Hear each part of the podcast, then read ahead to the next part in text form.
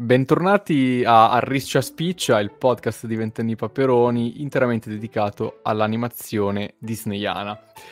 Allora, quest'oggi il compito è abbastanza gravoso perché parliamo di uno dei lungometraggi eh, più famosi, più eh, rivoluzionari nella storia non solo dell'animazione, non solo del cinema, ma direi proprio dell'arte tutta. Parliamo infatti del terzo lungometraggio, il terzo classico Disney, Fantasia, e eh, con me appunto per aiutarmi a ehm, parlarne in maniera dignitosa, insomma, per sperare anche un minimo di rendere omaggio a quella meraviglia che è stato questo, questo film, ci sono Ginevra Emilia Carrero Meglio. Buonasera a tutti. Stefano Buzzotta. Buonasera o buongiorno, buon pomeriggio, insomma. Agnese Amato. Ciao e bentornati. E ultimo, ma mi sento di dire non ultimo per importanza, Antonio Glide Manno. Ciao ragazzi. Benissimo. Allora, a me onestamente tremano un po' le mani eh, nel uh, dover affrontare un compito così eh, impegnativo, ma beh, sono rassicurato dal fatto che non sono solo, quindi al massimo se facciamo una buona figura la facciamo tutti, se invece facciamo cagare fa- faremo tutti cagare, quindi insomma, mal comune mezzo gaudio. Dunque, fantasia, Walt Disney diceva la fantasia non ha età e i sogni sono per sempre. Ecco, in effetti aveva ragione perché la fantasia non ha età, però fantasia un'età ce l'ha perché nonostante noi lo possiamo vedere e apprezzare anche oggi perché per me è uno dei film che è invecchiato meno in assoluto eh, in casa Disney, Fantasia fu proiettato in anteprima il 13 novembre del 1940 al Broadway Theatre di New York Dunque nel 2020 questo classico ha spento virtualmente 80 candeline, quindi ormai siamo a quasi 82 anni, oggi eh, vabbè lo stiamo registrando a febbraio, però possiamo dire che siamo entrati nell'82esimo anno di vita di fantasia. Eh, se ci pensate 80 anni sono praticamente una vita intera, cioè in mezzo prima eh, anzi dopo Fantasia c'è stata una, guerra mondiale, il crollo del muro di Berlino, la rivoluzione digitale con l'avvento di internet, se ci pensiamo è veramente una, una vita, una vita. Però oggi Fantasia rimane uno dei pochi, pochissimi film in grado secondo me di farci proprio tremare le viscere. Già in quel freddo giorno di novembre del 1940 il critico del New York Times, Bosley Crowther, aveva intuito, diciamo, di che tipo di film si stava parlando, che cosa aveva appena visto. Io lo cito, lo, lo leggo, la storia del cinema è stata fatta ieri sera. Fantasia butta mare le formule convenzionali e rivela la portata del film per le escursioni immaginative. Fantasia è semplicemente fantastico. Per Walt, infatti, Fantasia era un po' la Silly Symphony definitiva un film in cui musica e immagine danzano all'unisono e convergono per raggiungere la perfetta sinestesia tra i due mondi, quindi il visivo e il sonoro. in effetti Fantasia non voleva che essere meno che perfetto.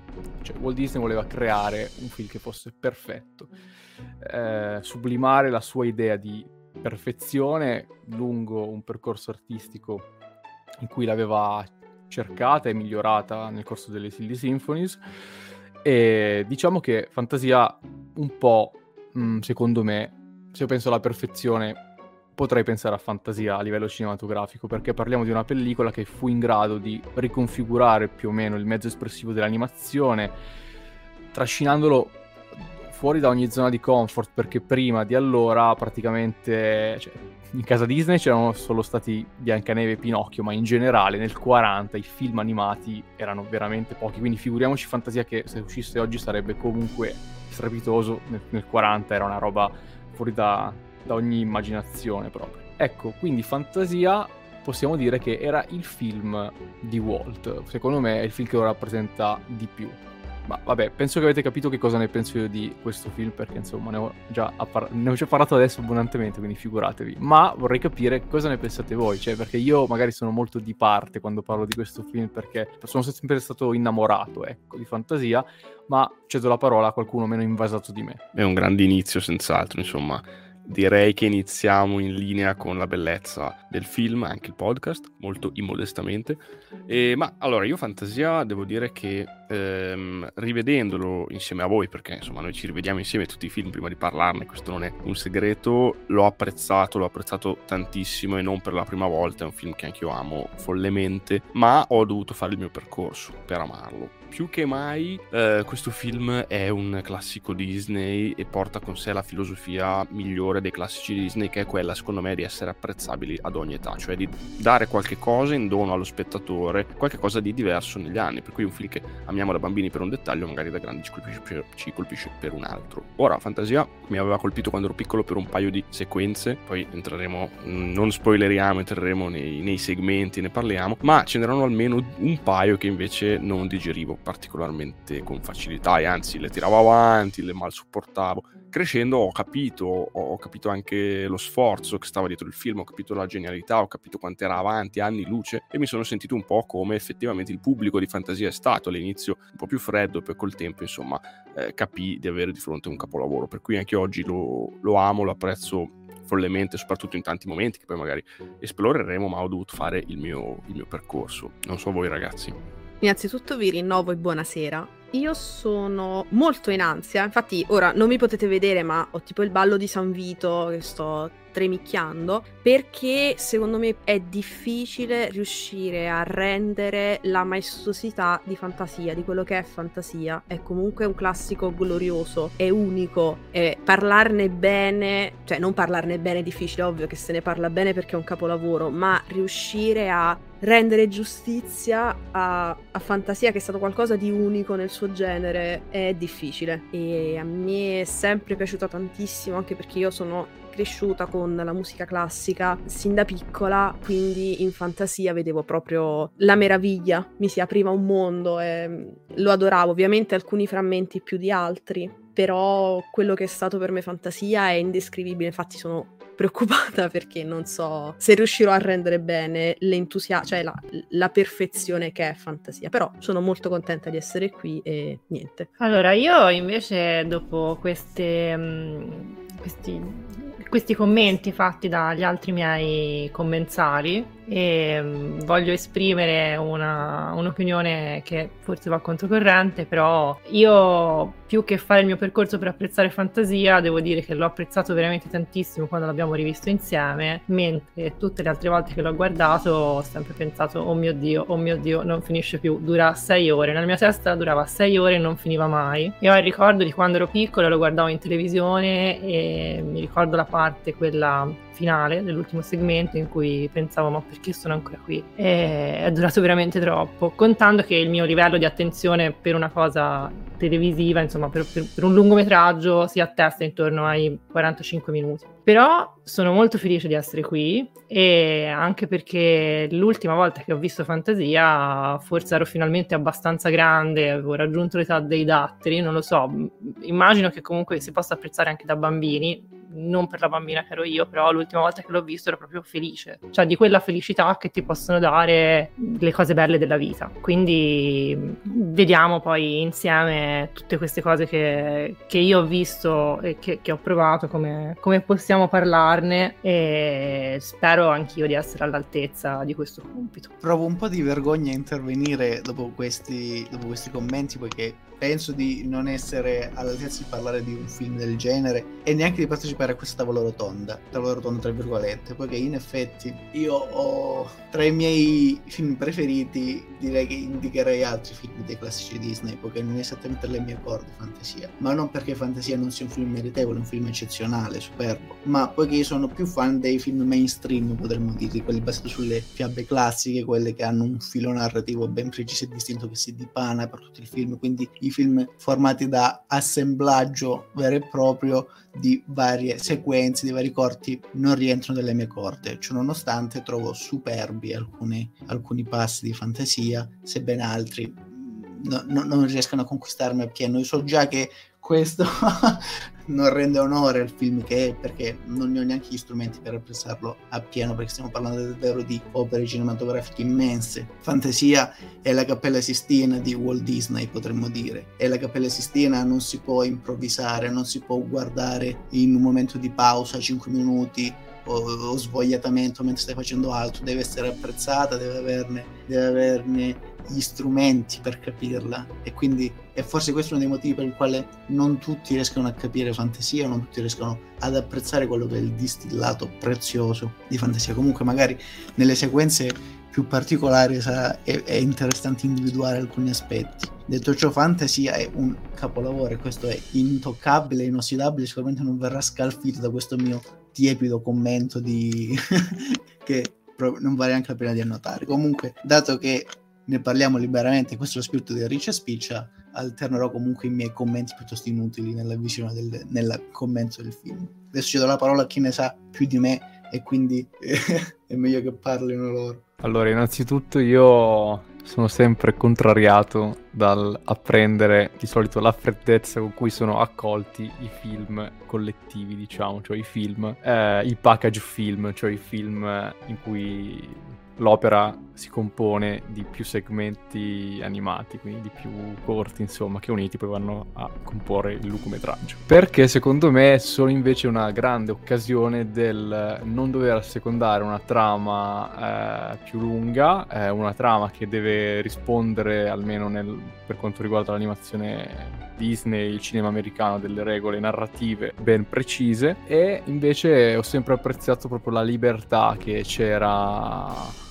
e che c'è ancora libertà creativa e narrativa che c'è nei package film. Secondo me sono un periodo molto particolare e diverso del, del cinema disneyano. Quindi io, insomma, li apprezzo sempre parecchio, ma sono uno dei pochi, quindi di questo ne prendo atto. Però Fantasia, secondo me, al di là di questa sua struttura, non può non essere riconosciuto come un po' il re, insomma, di, secondo me, dell'animazione in generale, però in particolare di questa tipologia di film. Però Fantasia, prima che nascere come un film, eh, un package film, un film collettivo, era semplicemente un cortometraggio, perché eh, l'idea per fantasia era semplicemente eh, confinata all'apprendista stregone. Topolino in quegli anni era diciamo un po' in declino, eh, la sua fama stava venendo oscurata piano piano e vabbè diciamo che fantasia non l'avrebbe salvato troppo però avendo oscurata da Paperino e Pippo, tra gli altri, e Walt Disney, che invece amava tantissimo ovviamente eh, suo figlio, Topolino, voleva riportarlo alla, alla ribalta. Quindi inizialmente Walt Disney volle eh, studiare nei minimi dettagli un cortometraggio eh, preziosissimo, raffinato dall'impatto visivo e musicale sorprendente, l'apprendista stregone ovviamente, che è basato sull'omonimo poema sinfonico di Paul Dukas, che a sua volta si ispira a una ballata di Goethe. Cioè, per fare questo, questo cortometraggio, l'apprendista stregone, però, voleva proprio eh, rompere ogni schema e rivoluzionare Topolino stesso. Infatti, pensate che prima eh, di questa idea di Disney, eh, Topolino era ancora il sorcio in braghe corte con eh, gli occhi a tutta pupilla, possiamo dire, c'erano due bottoni neri ancora. Era un po' diverso, c'era proprio il Topolino vecchio stile, come ce lo immaginiamo noi, vecchia scuola, possiamo dire. Per cui una delle prime cose che Walt Disney fece fu ehm, commissionare un restyling proprio del suo topolino a uno dei suoi animatori più talentuosi, secondo me effettivamente uno dei più bravi, ossia Fred Moore, che andò a fare diverse modifiche a Topolino la più importante sono gli occhi, ovviamente eh, inserì anche un altro cerchio in cui veniva contenuta la pupilla e poi altre piccole eh, accortezze, per esempio disegnò il, il, corpicino un po' più a pera, gli ridusse il naso, eh, i grandi le orecchie, tutto questo rendeva Topolino molto più espressivo e praticamente Topolino è rimasto praticamente invariato fino ai giorni nostri, quindi Fantasia ci ha consegnato il Topolino che tutti amiamo e conosciamo oggi. E vabbè, piccolo piccola, come dire, postilla. Non è però fantasia la prima volta in cui vediamo il nuovo style di Topolino, il nuovo design di Topolino perché venne già applicato in prodotti diciamo da meno impegnativi da realizzare che quindi uscirono prima di Fantasia. In particolare il cortometraggio Pluto e le papere grande capolavoro. No non è vero. Vabbè è Pluto e le papere e eh, ancora prima Festa sorpresa per Topolino che era in realtà un, una scemenza pubblicitaria che Walt Disney aveva fatto per la Nabisco, ossia per, la, per una compagnia dei biscotti riuniti americani praticamente. Però una cosa interessante, secondo me, al di là del restyle di Topolino che venne operato nell'apprendista stregone, è anche, e qui sta proprio il seme del progetto di fantasia, eh, il collegamento musicale perché Walt Disney decise di affidare la composizione musicale del suo apprendista stregone a uno dei più grandi direttori d'orchestra di tutti i tempi, in quel periodo dirigeva l'orchestra di Filadelfia, ossia Leopold Stokowski. Non so se qualcuno vuole parlare di questa eh, collaborazione che si venne a instaurare tra Walt Disney e Stokowski, che se no, diciamo, parlo troppo, io come sapete ne parlerei giornate intere di questo film. No, no, ma vai, vai, sei bello carico, narraci di Stokowski. Vabbè, spero di non annoiare gli ascoltatori, caso allora spengono. Eh. Ce ne faremo la, eh, come dire, proverbiale ragione. Comunque, Stokowski era una personalità in realtà molto celebre e importante all'epoca, era già in contatto con Disney. Ehm, Disney, che era sempre stato un fan della musica classica pur non ritenendosi un esperto, infatti lui non scelse nessuno dei brani di fantasia, eh, si incontrò con Stokowski al Chasens, che era un ristorante abbastanza famoso, frequentato da una clientela VIP, da, dalle star dei film, dai politici, eccetera. Per esempio, si sa che hanno cenato al Chasen non solo Walt Disney e Stokowski, ma anche Frank Sinatra, Alfred Hitchcock, eh, James Stewart, Groucho Marx, Ronald Reagan, Elizabeth Taylor, insomma, ci è passata parecchia gente. Il Chasen, tra l'altro, so che ve lo state chiedendo, è stato chiuso nel 95, quindi oggi non è più visitabile. Comunque eh, prendete quindi due delle personalità artistiche, semplicemente delle personalità più formidabili del momento, Walt Disney e le Postokowski che cenano e parlano di questo progetto che era lì che doveva fermentare, l'apprendista stregone, in cui to- appunto Walt Disney voleva eh, finalmente ridare l'infa a Topolino, eh, ributtarlo sulle scene, farlo brillare come aveva brillato nel decennio precedente. E Stokowski è entusiasta dell'idea al punto che si propone, propone la sua, il suo cachet, diciamo, sua, il suo aiuto a zero. Si propone di farlo gratis. Tuttavia, Stokowski, almeno secondo quanto ci riporta eh, uno storico dell'animazione, John Cullen, avrebbe poi suggerito a Walt Disney successivamente di eh, modificare il protagonista dell'apprendista stregone, cioè di non fare un cortometraggio su Topolino, ma creare un personaggio ex novo. Perché secondo lui, allora, Topolino all'epoca era in una fase di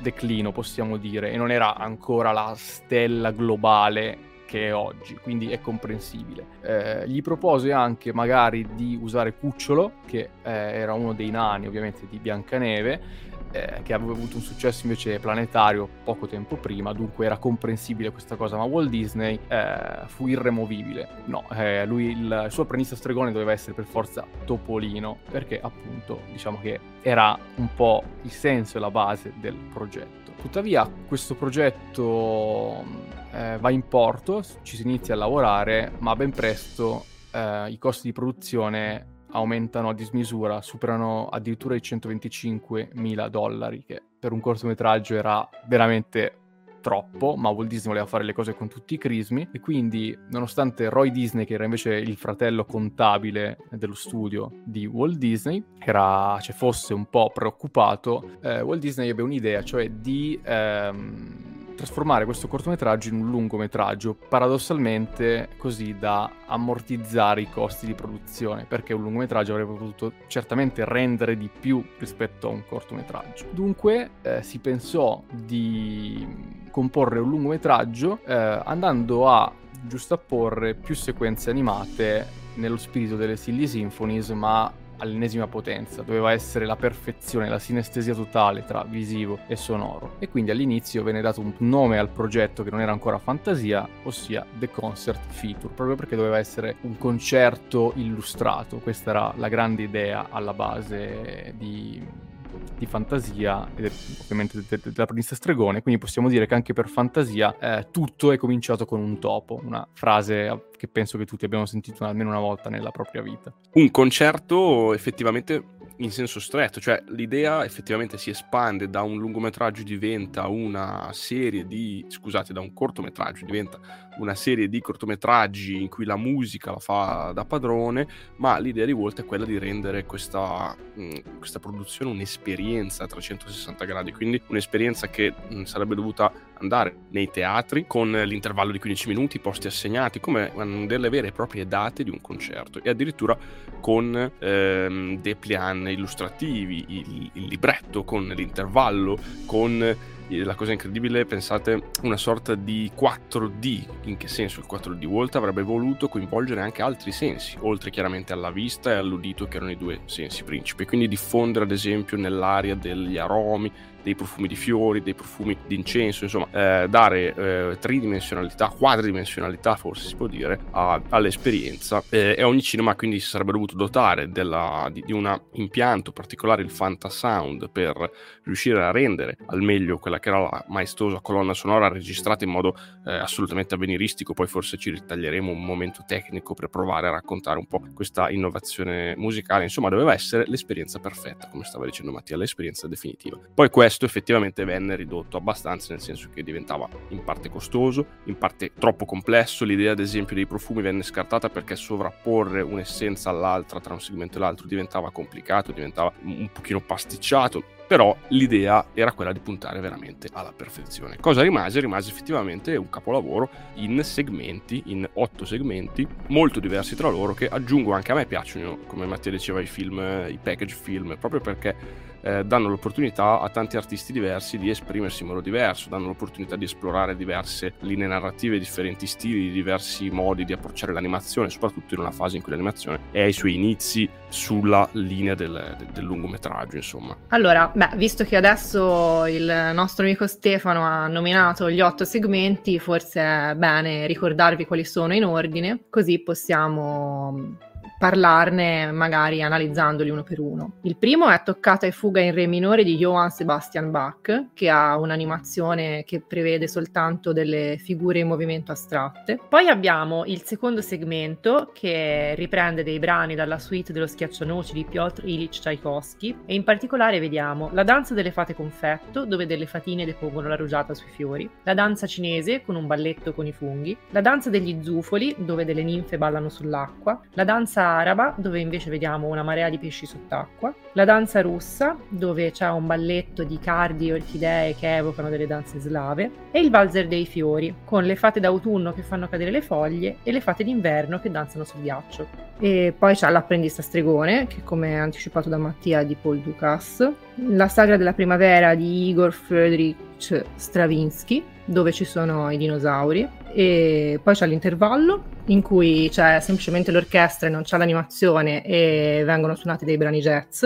Poi c'è la sinfonia numero 6, ovvero la pastorale di Ludwig van Beethoven, con un'ambientazione arcadica, con l'Olimpo, i Pegasi, i Centauri. Poi c'è la danza delle ore di Amilcare Ponchielli, dove dei coccodrilli si innamorano di, una, di un ippopotamo e ci sono gli struzzi che danzano. E per finire c'è Una notte su Monte Calvo di Modest Peter Murgowski e l'Ave Maria di Franz Schubert, dove inizialmente c'è il demone Cernabok sul Monte Calvo e poi dopo che la notte con tutti i demoni finisce arriva l'alba e c'è una processione con le fiaccole e le campane che suonano e il mondo che ritorna al bene. E di tutti questi brani Mattia ha già ricordato Disney non ne scelse nemmeno uno proprio perché non si riteneva così esperto da, da poter scegliere con cognizione di causa brani di musica classica che rappresentassero al meglio quello che lui voleva portare sullo schermo. Stefano prima aveva citato il Fantasound che effettivamente rende anche fantasia il primo film stereofonico della storia perché questo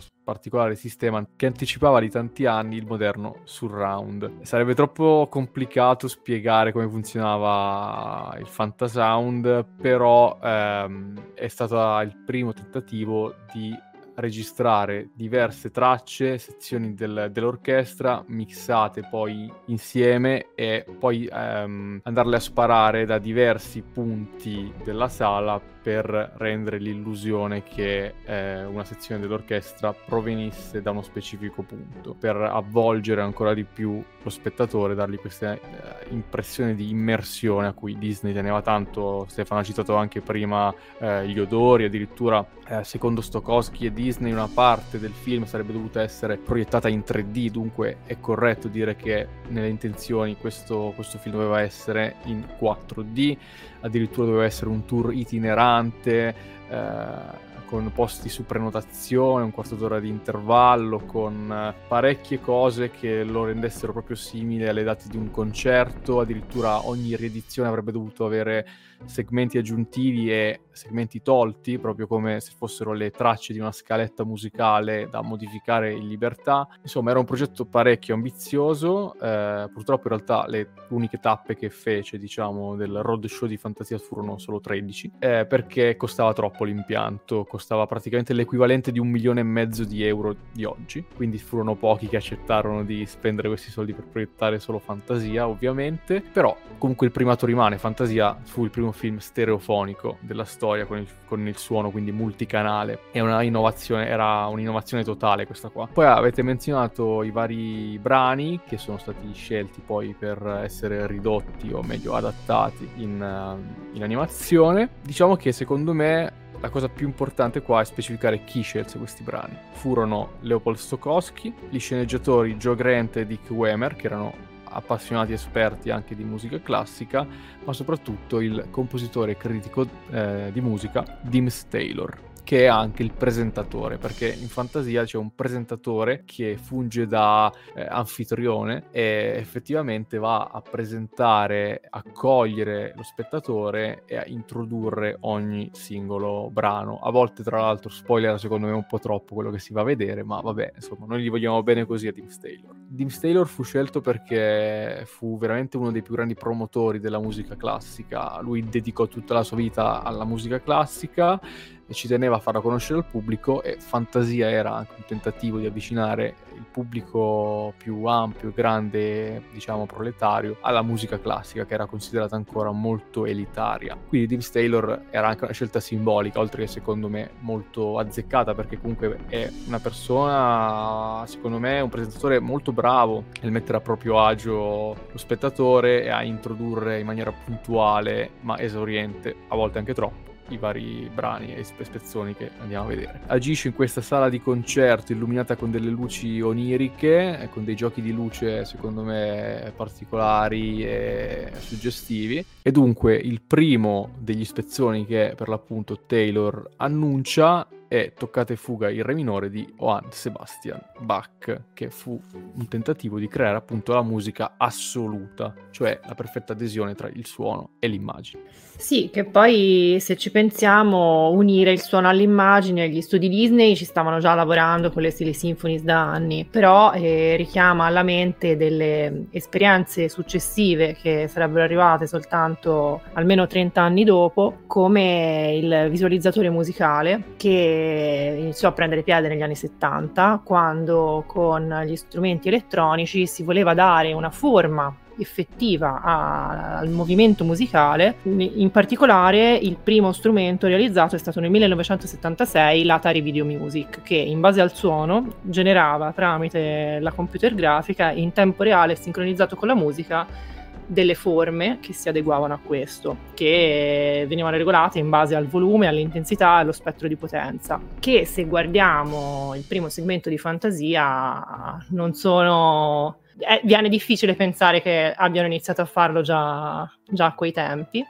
E questa cosa del visualizzatore musicale poi è stato sdoganato negli anni 90, in particolare con Winamp, qualcuno se lo ricorderà, che faceva la musica a barre e poi l'ha fatto anche Windows Media Player successivamente. E l'Atari Video Music è stato ideato dallo stesso creatore di Pong, il, uno dei primi videogiochi della storia, e quindi da Robert Brown. Però oltre alla visualizzazione musicale che prende piede negli anni 70, forse non è un caso che sia proprio l'astrattismo eh, musicale il primo segmento di fantasia, dato che la corrente astratta artistica è basata anche sulla musica e ehm, in particolare quando Kandinsky nel 1910 realizza il primo acquerello astratto abbiamo tutta una teoria musicale che, che prevedeva che disegno, linee e forme venissero ehm, mecciate, scusate il termine forse non proprio preciso, ma ehm, il colore si doveva adeguare alla musica. E in particolare l'arte visiva astratta è una forma artistica che usa elementi astratti del suono e della divisione del tempo. E lo stesso Kandinsky diceva che i colori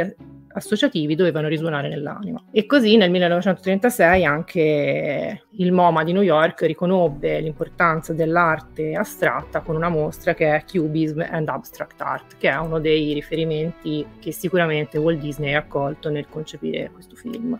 Ma a voi questo segmento piace? Cosa ne pensate? Allora, trovo sia molto d'impatto, però facendo mente locale è quello che mi dimentico più spesso. Cioè, rispetto a quelli più, mi viene da dire, blasonati, ma non come cosa dispregiativa, eh, a me piace, però è come se non me lo ricordassi. Cioè, ci devo fare proprio molta attenzione, contando cioè, qual, è, qual è che mi manca. E di solito è sempre lui che mi manca all'appello. A me, a me piace, mi, mi annoiavo da piccolo devo dire che quando iniziavo dicevo oh, speriamo che passi in fretta questo e anche il secondo e che arrivi l'apprendista stregone adesso ho cambiato molto idea sul secondo sul primo anche. Posso raccontare questo, questo aneddoto? Cioè quando Come no, qua a posto quando un paio di anni fa mi è capitata la sventura o l'avventura di fare il maestro elementare, ho provato a mostrare fantasia ai miei alunni e ricordo che quando è iniziato questo primo segmento li ha proprio portati sull'orlo del tracollo, ti sono messi tutti a dire che noia, ma basta, ma cos'è sta roba qua, ma non si vede niente, non si capisce niente, quindi insomma sicuramente come Agnese prima ha meravigliosamente riportato un omaggio all'astrattismo, è un meraviglioso compendio di musica astratta, se possiamo usare questo termine che coniamo così adesso, Ora mi rendo conto che mh, mm, per quanto è lungo, per quanto è complesso e diversificato il film, un ingresso migliore in questo eh, sogno musicale che è il lungometraggio non poteva esserci, proprio perché si parte dal concetto no, di musica assoluta che è, la musica, quindi da, da, quello che la musica crea come sensazioni, come emozioni primigene e poi dopo arrivano le forme più definite. Però secondo me questo è l'inizio perfetto. E chi osa controbattere? Eh, a me questo segmento invece è sempre piaciuto tanto, devo, devo dire la verità, perché anche quando lo guardavo da piccolo ero affascinato, ma in generale a me sono sempre piaciute le cose un po' oniriche, eccetera. Quindi a me piaceva, cioè che non sopportavo era il prossimo, poi lo, lo, lo vediamo. E questo secondo me, anzi, è proprio la... il biglietto da visita del film. Cioè, secondo me, come hai detto tu, è la migliore introduzione possibile. Eh soprattutto la parte noi che corriamo sopra alle colline rosse che scorrono sotto il nostro sguardo mentre sentiamo la musica stupenda di Bach. Quella parte lì cioè, mi, mi, emoziona sempre non so. Poi magari sono strano io che mi emoziono con delle forme però devo dire la verità questo mi ha sempre affascinato ma anche a tratti inquietato perché secondo me l'arte deve essere così, deve rassicurarti ma anche provocarti per certi versi. Quindi per secondo me è veramente bellissima questa sequenza. Tra l'altro all'inizio Walt Disney si rivolse a un artista tedesco che era molto famoso per le sue sperimentazioni, ossia Oscar Fischinger o Fiskinger, non so come si dica, mi scuseranno i parenti, che però era un'altra testa dura come Walt Disney, quindi due, due teste dure si scontrano purtroppo assai facilmente, quindi il buon Oscar eh, poi alla fine declinò la sua partecipazione al progetto, che però comunque mi sembra che sia venuto anche piuttosto bene senza di lui. Sì, in effetti, pensandoci è vero, è l'introduzione perfetta al classico fantasia, anche perché fa entrare le persone nel mood di quello che è fantasia, cioè la, la magia di fantasia è quella di rendere fruibile e accessibile un mondo spe- spesso inaccessibile come quello della musica classica, perché eh, non è che roba di tutti i giorni che uno si mette e ascolta i grandi classici della musica classica e questa è la magia di fantasia. Io quello che volevo aggiungere su Toccate e fuga in re minore, che come ha detto Anya è di Johann Sebastian Bach, che è una composizione di musica barocca nel 1702. Ora, chi mi conosce sa che ho l'animo barocco, ma eh, ci sono dubbi sulla, eh, sull'attribuzione di questo brano, cioè potrebbe non essere di Bach eh, per alcuni problemi stilistici presenti nella partitura. Le teorie degli esperti, degli studiosi sono due, vabbè tre in realtà, perché o è di Bach davvero, o è frutto di una trascrizione errata di una partitura e poi nel tempo è continuato ad andare avanti quella, cioè la, la partitura errata, oppure in realtà è di un altro cristiano, di un altro compositore e David Humphries attribuisce in realtà questa toccata e fuga a Johann Peter Kellner. Non sapremo mai la verità, però volevo aggiungere questa piccola chicca. Quindi signor Kellner, cornuto e mazziato. esatto, cioè magari è il più grande dei compositori e migliore dei nostri amici, ma non lo sapremo mai. È giusto, un segmento così anche sfuggente, è giusto che abbia questo piccolo mistero. Ma il prossimo è il segmento dello schiaccianoci di eh, Piotr Ilyich Tchaikovsky non si pronuncia così, lo so, ma va bene. Allora, questo è particolare perché quando ero piccolo, non lo so, mi dava fastidio. Però allora, la musica è bellissima. Anche a, me, anche a me. Però non so perché, ma non, questo non mi piaceva. L'ho rivalutato molto col tempo. Ed è una selezione di sei brani sugli otto che compongono la famosa suite di, Ce- di Tchaikovsky. La danza della fata confetto, la danza cinese, la danza dei flauti, la danza araba, la danza russa e il valzer dei fiori. Stranamente non appare uno schiaccianoci, ma eh, gli artisti Disney si sono inventati delle nuove animazioni che non c'entrano niente con eh, effettivamente la storia raccontata da Tchaikovsky, diciamo così. Io il segmento che mi piace di più di questi è quello con i funghi, perché la danza dei funghi mi mette proprio allegria, anche quando l'ho rivisto di recente senza di voi, era l'unica parte che ho guardato di gusto. La danza e... cinese, giusto? La danza cinese, sì, però io la chiamo danza dei funghi perché ci sono quelli con questo gambo che sembra una tunica con, con, cui loro hanno ricreato i piedi e con la cappella che è trasformata in faccia con, con le varie pieghe. E i funghi sono sei e c'è il settimo che è piccolino che è quello che va fuori tempo, si comporta male e mi ha ricordato molto la stessa dinamica che c'è con i sette nani. E, questo Oltre tra l'altro questo... è un grande esempio di character animation disneyana, nel senso che riescono a rendere personaggio anche un fungo, cioè a imprimergli anche una forte personalità, diciamo, anche se non ha un volto effettivo e rimane sullo schermo per poco, però riusciamo a, a dedurre una personalità, una storia dietro al funghetto, no? E secondo me questa è proprio una, una, una delle motivazioni per cui Disney ha avuto il successo che ha avuto. Beh, infatti c'è la personalità di Art Babbitt dietro l'animazione di questo segmento, non certo il primo arrivato. E poi c'è un'illustrazione fatta da un artista della secessione che è Leopold Stolba, che mh, mm, è stata pubblicata sulla rivista della secessione che è la Versacrum, in cui c'è una, de- de- delle figure sotto la pioggia con un abito nero che si confonde con tutto il resto del corpo coperte da un ombrello che se la volete andare a cercare cercando Versacrum Leopold Stolba 1903 febbraio dovrebbe venirvi fuori ed è una figura completamente nera su fondo arancione e bianco e è incredibile la somiglianza che c'è con questi funghetti. E ehm, questa rivista comunque è quella che ha ridefinito la grafica editoriale a livello mondiale quando eh, la stampa su ampia scala aveva iniziato a diffondersi e eh, questo questo è un palese richiamo a questi funghetti che eh, dalla secessione possono anche arrivare direttamente a, al nostro mondo moderno e più vicino perché i funghi si possono trovare anche in Kingdom Hearts. Ma su questo lascio la parola all'esperto Antonio Glidemanno perché sicuramente saprà parlarne meglio di me. Allora in realtà la saga di Kingdom Hearts per non sapesse per chi non lo sapesse è una notissima e apprezzata saga videoludica a tema Disney e non solo, in realtà si ispira molto a, al film fantasia, prende a piene mani varie ispirazioni, vari personaggi, vari ambienti. Infatti magari mano a mano come affronteremo le sequenze evidenzierò alcuni passaggi.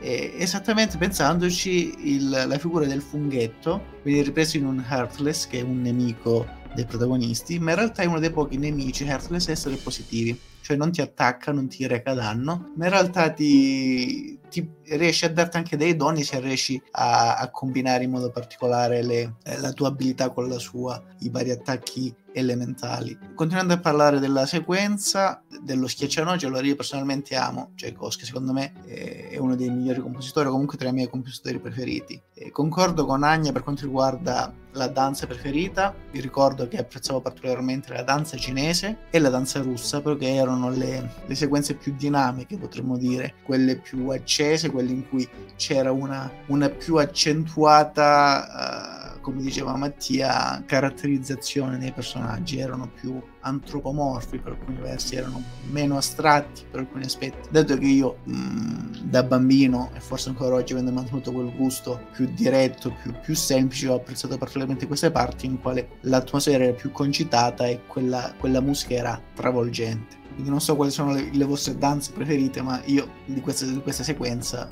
amo queste due parti. Io non, io non, sopportavo invece la mm, danza araba, quella sott'acqua con i pesci, perché quando ero piccolo mi facevano venire proprio nervoso sti pesci con questi veli, queste trasparenze. Poi crescendo ho apprezzato. Eh, però, che...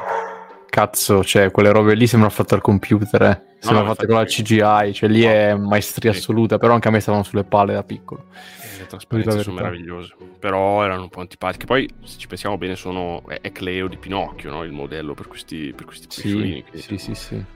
A me piaceva tantissimo Danza Russa, anche, anche quando sì. ero piccolo era l'unica parte che mi piaceva perché arrivava, spaccava tutto, durava poco e se ne andava. Mi piaceva, mi piaceva quello. Anche a me piacciono molto la danza cinese e la danza russa, che tra l'altro sono tendenzialmente due delle parti del balletto che le persone ricordano di più, perché comunque è una musica travolgente. E malgrado ovviamente il titolo, come abbiamo detto prima, non ci sono schiaccianoci, non c'entra niente con la trama, perché comunque in questo frammento si parla dell'alternanza delle stagioni che termina con l'inverno, con il valzer dei fiori con le varie fatine che fanno l'autunno e l'inverno. Non c'entra niente di niente di niente col balletto di Tchaikovsky del 1891. Quello che volevo dire è che questo questa musica venne commissionata a Tchaikovsky dal direttore dei teatri imperiali russi e deriva dal racconto Lo schiaccianoci e il re dei topi di Ernst Theodor Amadeus Hoffmann del 1815, però nella versione edulcorata realizzata da Alexandre Dumas padre, Storia di uno schiaccianoci. In nessuno di questi ci sono dei funghi che ballano. Ci sono però le fatine che ci ricordano tanto Trilli, possiamo dire che nella danza della fata confetto, che è primo la prima sequenza di questo segmento ci sono fatine che sono palesemente trilli, dai. A me però quella parte lì ricorda tantissimo il eh, cartone di Mickey Mouse Works, che è la danza dei pippi, dove ci sono i pippi tutti gialli che vanno ad aprire i fiori, che era una delle mie cose preferite quando ero piccola. Ecco, Fantastico. Mickey Mouse Works è bellissimo e quello lì secondo me è il segmento migliore di tutti i Mickey Mouse Works di Andiamo tutta da... la filmografia Disney. Possiamo dirlo. Va bene, ora non ci allarghiamo, però va bene. Però diciamo che queste due che abbiamo visto, secondo me, niente sono paragonate all'apprendista stregone, che boh, per me è uno dei momenti proprio più clamorosi del cinema disneyano, tutto.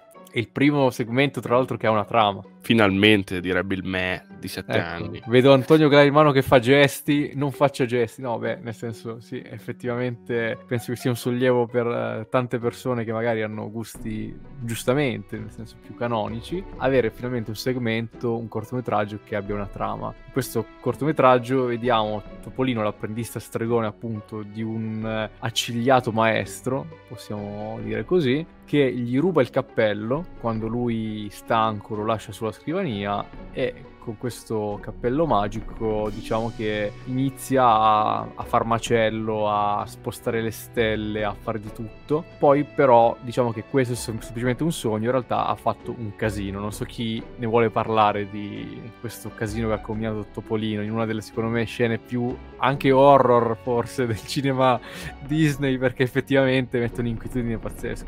Bene, l'apprendista stregone come probabilmente avete immaginato indovinando i gusti a cui accennavo prima è la mia sequenza assolutamente preferita di fantasia. Secondo me è una sezione superba, straordinaria e non esito a definirla straordinaria. Ancora oggi fluisce da questa sequenza una modernità, una una cura nei dettagli che sa suscitare che è incredibile, cioè, la, la, guarderei più volte di fila e poi secondo me è una delle parti nel quale questi due, questi due temi, questi due elementi fondamentali del film che sono da un lato l'immagine, l'animazione e dall'altro la musica si sposano alla perfezione. Ma di cosa parla questo apprendista stregone? L'apprendista stregone non è altro che Topolino. Topolino che vive in una torre magica col suo maestro che si chiama Yen Sid, non so se l'avete sentito nominare, magari poi approfondiremo meglio questa figura. Questo maestro che viene mostrato come torreggiante, come torvo, a tratti sembra cupo, addirittura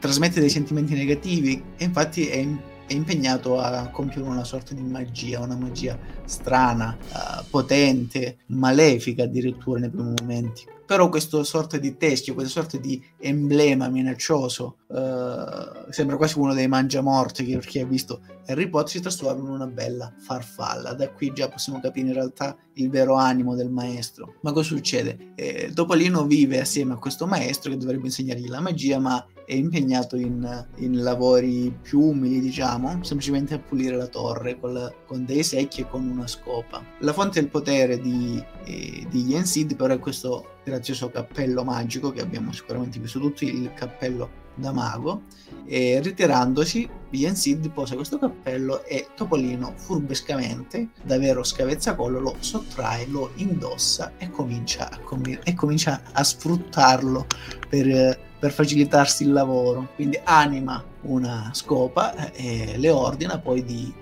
di pulire per terra, di, di ramazzare, mentre lui riposa beatamente. Ed è qui una scena spettacolare nel quale Topolino si addormenta e con la mente vaga trascende i limiti umani e fa ampio potere e fa ampio uh, utilizzo di questi straordinari poteri, arriva a plasmare il cosmo, richiama comete, scatena la potenza dei mari e degli oceani, con una potenza che, non, che è un po' stridente col suo aspetto che è quello infantile, alla fine questo è uno dei giochi da bambino, tutti noi abbiamo giocato da bambini immaginando di spostare montagne, di, di richiamare stelle, vi scorrendo, e quella è esattamente la più alta espressione secondo me, o una delle più alte espressioni del, del potenziale eh, di Topolino inteso non nel suo essere infantile, ma comunque nel suo comunicare la sua semplicità e leggerezza in maniera pura, in maniera diretta. Proprio eh, secondo me siamo davvero una delle più belle scene non solo dei classici Disney, ma del cinema intero. Ed è straordinaria la contrapposizione, dall'altro dalla drammaticità dei movimenti, de, de,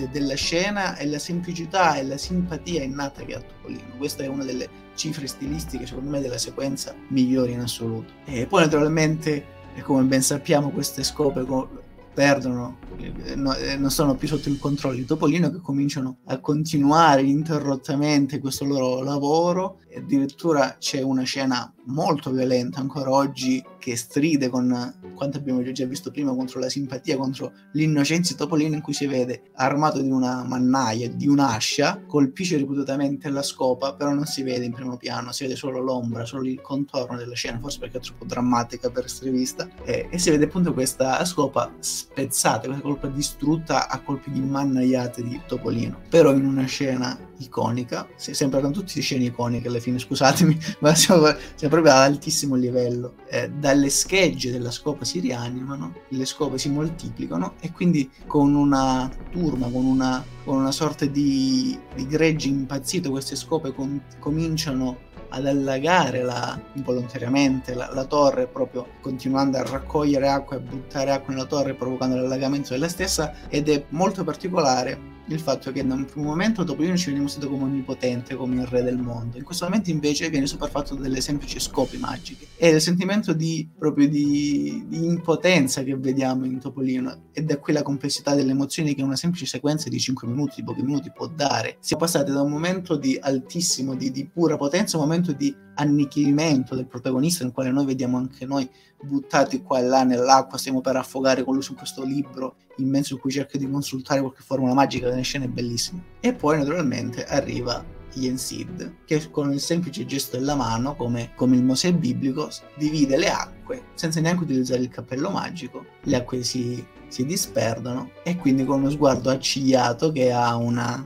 una radice ben particolare, un motivo ben particolare nelle sue movenze, nel, suo significato, di cui probabilmente parlerà Mattia o comunque chi vuole più tardi, eh, rimprovererà Topolino senza neanche dire una parola. Topolino cerca di scusarsi, cerca di, di sdrammatizzare la situazione, ma freddo, cupo e torvo, senza neanche dire una parola, gli rimetti in mano la scopa, lo rimandano a lavorare e poi la scena si conclude semplicemente con Yesid che dà una bella pacca sul sedere a Topolino con la scopa per dire ma va a lavorare, vedi, vedi cosa devi fare. e quindi Ma... questo gesto generazionale da padre da, maestro, un po', un po' duro, ma che sa cosa deve fare. E questo è il ruolo di Ian Seed in generale. Ma, ma adesso devo mettere la parola a voi, ho parlato abbondantemente di questa sequenza, ma non ci tenevo ma perché... Com'è bello per noi che tipo lettori italiani dei fumetti Disney siamo abituati al topolino perfettino che lui faccia tutto questo casino e faccia un danno enorme e non sia quel personaggio incassato negli schemi che vince sempre ma un personaggio un po' ingenuo, un po' spensierato, ma comunque pieno di entusiasmo che vuole fare e che si ritrovi a, in un mondo più grande di lui. Cioè questa veste di Topolino a cui noi non siamo più abituati, che forse ultimamente sta tornando forse, ma, ma nemmeno troppo fuori, ma che è la veste del Topolino degli esordi. È il Topolino di Walt, possiamo dirlo, è proprio il topo che lui amava. E invece Ian Seed chi è? È Walt. È Walt Disney. Vabbè, si legge al contrario, chiaramente si spanca, ovviamente, come dire, questa grandissima rivelazione. Esteticamente non era Walt Disney ovviamente l'ispirazione perché fu forse eh, un celebratore del cinema muto, Nigel de Bruyère, ma eh, Walt Disney lo ricalca moltissimo negli atteggiamenti, nelle espressioni, nelle pose, nel modo di comportarsi con... Eh, i figli barra dipendenti perché per Walt Disney la sua azienda era la sua famiglia di cui lui era appunto il capo, il patriarca. E Walt Disney aveva avuto un riferimento genitoriale abbastanza duro, abbastanza castrante che era il padre Elias che era un padre abbastanza autoritario violento. E Walt Disney forse inconsapevolmente a volte ne riprende più o meno alcuni atteggiamenti quando si tratta di comunicare con, con, i dipendenti, di metterli in riga magari quando serve. E infatti addirittura Ian Sid, a parte da ricalcare questa tipologia di dinamica, ma fa un'espressione che faceva sempre Walt Disney, cioè a un certo punto guarda Topolino con il sopracciglio inarcato che è proprio la classica espressione che si dice Walt Disney riservasse ai suoi dipendenti quando mm, malcelava del disappunto per o un'animazione che non gli piaceva o una risposta che non gli era piaciuta, insomma. Ian Sid è Walt Disney, insomma, il padre severo di Topolino che tuttavia, cioè, alla fine, nonostante sia a livello umano abbastanza gelido perché effettivamente eh, Ian Sid in questa sequenza è abbastanza gelido. In realtà eh, sotto sotto per esempio non, non, nasconde un sorrisino alla fine per il casino che ha fatto Topolino quindi sì punirlo sì eh, insomma tenerlo sempre sull'attenti ma alla fine questo Ian Sid a Topolino gli vuole proprio bene. Secondo me si, si vede al di là di tutto. Adesso io vi, leg- leggerei una parte di un saggio di Luca Raffelli le anime anime disegnate in cui spiega effettivamente, secondo me, in poche parole la personalità di Walt Disney al lavoro e poi mi dite se non è effettivamente questo Ian Seed quel Walt Disney. Chi avesse avuto bisogno di un capo da temere e per il quale offrire il meglio di se stesso. Chiunque avesse avuto bisogno di una figura paterna che, seppure avara di complimenti, sapesse come premiare la fedeltà all'ideale comune. Chiunque avesse avuto paura di disobbedire, costui si sarebbe trovato bene con Walt Disney e secondo me diciamo che la similitudine viene praticamente automatica. Diciamo che eh, quanto hai detto si sposa perfettamente con l'analisi dei film precedenti, già nelle puntate prime di Rich Speech abbiamo questo è il profilo del carattere di Walt Disney, un, un uomo che ha delle sue spigolosità, potremmo dire, dei suoi eccessi per alcuni aspetti, ma che sa ricompensare lautamente chi gli è fedele, chi sa lavorare duro, chi si impegna in maniera importante nei, negli nei suoi, nei suoi lavori. Quindi bisogna saper trattare Walt Disney soprattutto quando aveva un'idea, ma quelle idee erano le idee di un genio, quindi è normale che delle persone fuori dall'ordinario si, si comportassero in un certo modo, comunque volessero gestire il gruppo uh, di, di, di lavoratori con cui si dovevano interfacciare in un certo modo, cioè mantenere il controllo era anche un imprenditore, quindi da qui si capisce anche la mentalità. Quindi secondo me si sposa alla perfezione sia alla descrizione che hai dato, sia al personaggio di, di Ian Sid come carattere. Sopracciglio alzato peraltro tipico di un altro grande artista che è Carlo Ancelotti, quindi possiamo tracciare questo filo che connette idealmente Walt Disney e Carletto Ancelotti, entrambi uniti dal sopracciglio giudicante. Ah, pensavo all'espressione di Sean Connery. No, vabbè, poi c'è Sean Connery, insomma. Per aggiungere un'altra cosa su Yen Sid, ormai vi ammorbo con le mie parentesi videoludiche su Kingdom Hearts. Yen Sid in uh, Kingdom Hearts 2 e anche nei giochi successivi, eh, svolge un ruolo molto importante di maestro di Topolino e lui a insegnargli l'arte della magia, eh, l'arte del Keyblade, essendo messo il Keyblade e soprattutto c'è anche la famosa torre magica, la torre misteriosa in cui si svolgono eh, gli eventi dell'apprendista stregone. Ed è particolare perché appunto riveste sempre il ruolo di maestro un po' distante, un po' freddo, ma che quando c'è bisogno si attiva ed è una figura di grande importanza poiché eh, diciamo che scioglie vari nodi nella trama comunque un punto di riferimento importante per la saggezza del personaggio che si rivede in lui. Diciamo che diventa un po' più dolce rispetto al corto in cui è arrabbiato particolarmente per quello che ha combinato Topolino, in quanto Topolino anche nel gioco prima ha un temperamento un po' più, più vivace, un po' più da scavezzacollo, poi pian piano evolve anche lui, cambia e diventa più maturo più posato e quindi ci può stare come cosa.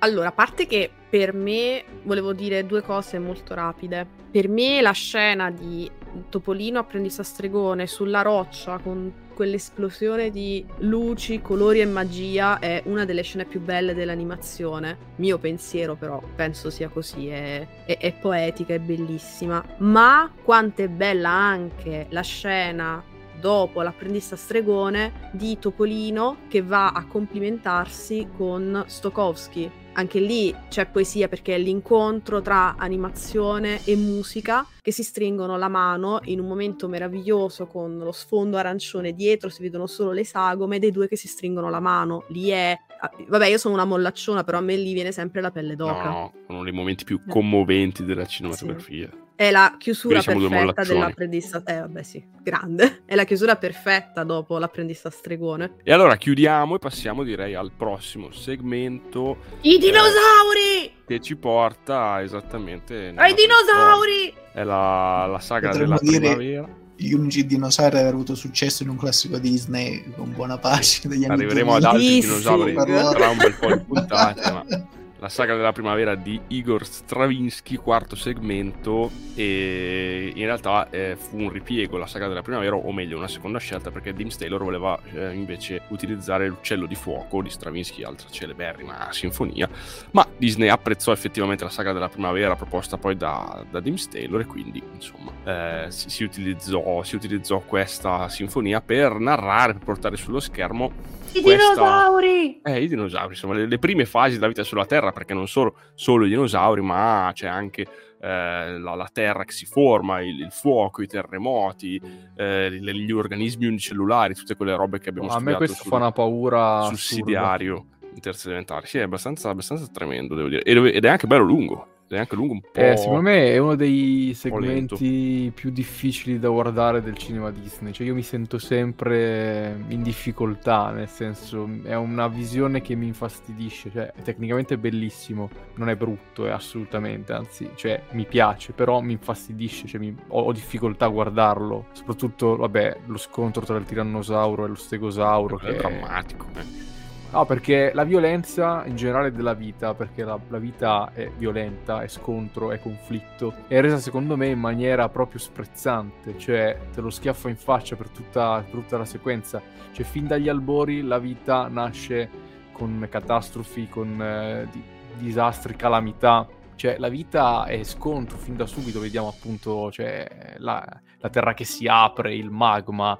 Eh, poi, secondo me, la nascita della vita è resa in maniera schifosa. Come, come, effettivamente è. Cioè, per esempio, la vita nasce con delle amebe, con dei trilobiti, con uh, cose che non sono esattamente piacevoli, no? Da vedere. E effettivamente tutta questa come dire, questo segmento, questa sequenza che dovrebbe celebrare la nascita della vita, la comparsa della vita intelligente, o più o meno sulla Terra, eh, non, è, non, è, piacevole, cioè non è, non, non è bella. Cioè, una cosa che a me ha sempre fatto pe- cioè, pensare questa cosa qua, perché non è banale, cioè non ci lavorano nemmeno un po' per renderlo gradevole, perché secondo me non volevano è tutto di una violenza esasperata. E secondo me è bellissimo, ma è veramente tragico in generale, non so, non so come dire, cioè io ho sempre avuto questa, cioè ho sempre fatto questa riflessione che una roba che dovrebbe celebrare la vita sulla Terra, la comparsa della vita, in realtà è drammatica. Eh beh, se consideri che poi la sequenza si chiude con l'estinzione dei dinosauri, che è praticamente l'annientamento totale di una specie che sorge, domina il mondo e scompare in un niente e su cui ancora ci interroghiamo oggi sull'effettiva causa dell'estinzione dei dinosauri è, è uno sterminio completo di una specie che abitava la Terra e questa drammaticità si coglie la parte finale con eh, le polveri, un, i colori spenti sono dei colori molto sì. c'è tutto quel rosso, quel, quel color terra, quel marrone che dà questo senso di cupezza, che non è il buio, ma è proprio la, la coltre bianca che copre, che spegne i colori fino a spegnere addirittura le vite. E, quindi sì, la drammaticità completa e tra l'altro è resa anche per contrasto con un brano che si chiama La sagra della primavera, quando la primavera è per antonomasia la stagione della nascita. Quindi sì, c'è la nascita della natura, ma una natura matrigna, come ne parlerebbe Leopardi, in cui il mondo che ti mette in vita ti crea anche dolori, problemi e disagio. Allora, secondo me Fantasia è un film anche con un lato fortemente spirituale e fatalista. E lo vediamo soprattutto in due sequenze. Una è il Monte Calvo e una è questa secondo me anche questa connessione con la spiritualità, con eh, delle forze che esistono e con cui noi non possiamo assolutamente fare niente se non accettarle o pregare, come vediamo poi nel finale poi del, del Monte Calvo, è una cosa che forse ha contribuito sempre a rendermelo inquietante, perché è una cosa, cioè, mette in scena delle forze contro cui nessuno anzi tutti saremmo impotenti, cioè nessuno potrebbe effettivamente mai fare qualcosa. Onestamente credo che sia uno dei motivi principali per cui questo segmento mi ha sempre infastidito, cioè non so, non so come altro dirlo, cioè mi ha sempre messo a disagio, ecco sicuramente un film che non fa sconti, eh, è viscerale in tutto e per tutto e, e, e, colpisce dritto allo stomaco e al cuore. E, mh, solo una piccola curiosità, poi, poi, lascio la parola ai miei compagni. Anya dice che effettivamente il dramma sta anche proprio nel fatto che questo segmento si chiuda con l'estinzione della specie dominante. Questo è, è assolutamente spiazzante. Non avrebbe dovuto chiudersi così il segmento, sarebbe dovuto proseguire fino alla comparsa di mammiferi, addirittura fino alla comparsa nascita dell'uomo e alla scoperta del fuoco, ma per evitare polemiche con i creazionisti venne deciso di tagliare questa parte e di fermarsi solamente ai dinosauri. Quindi insomma c'è anche questa nota eh, così un po'. Walt un Disney po aveva già le, le, palle a cocco con, con i complottisti. Già problemi con i complottisti, esattamente. Poi comunque Fantasia aveva anche un serio problema di minutaggio perché ricordiamo che il classico più lungo in assoluto ha subito n- numerosi tagli, addirittura tutto un frammento non è stato inserito, il Claire de Lune di Debussy anche per non appesantire la, il finale comunque molto importante. E se non sbaglio nel 2010 è stato rilasciato col minutaggio complessivo e poi vabbè, ha subito censure, ma poi le andremo a vedere. A me ha sempre messo un'ansia pazzesca la marcia nel deserto con tutti i dinosauri che si afflosciavano perché avevano palesemente sete, che cercavano l'acqua, ma non c'era acqua, c'era solo fango putrido